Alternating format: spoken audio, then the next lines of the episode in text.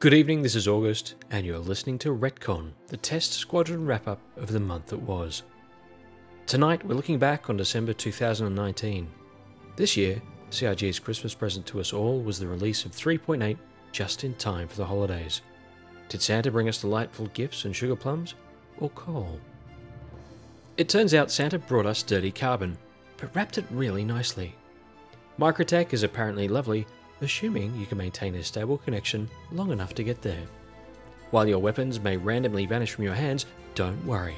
You're likely to crash to desktop with a 30,000 error long before you ever needed to shoot at someone. It's a release that felt rushed, but we're anticipating patches in January, and testies love to have something to complain about.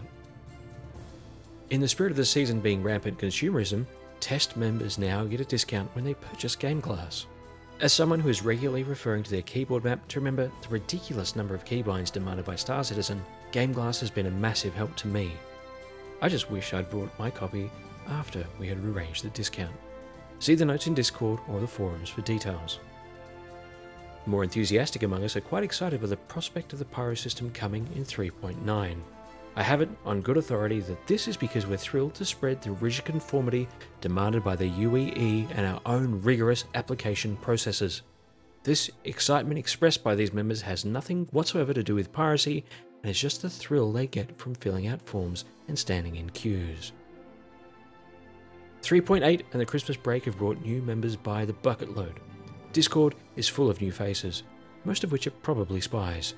This may or may not have to do with the prospect of test soon representing 19,000 members and filthy affiliates.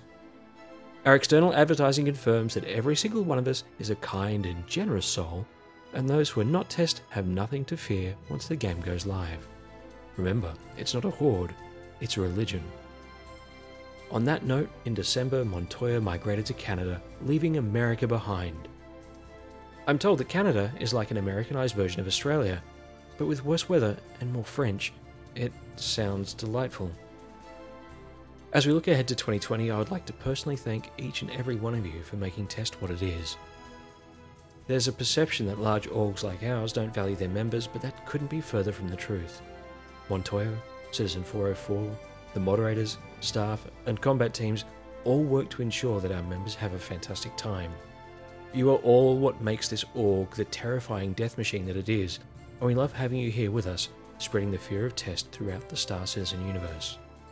May your 2020 be prosperous and your auroras be glorious. August out.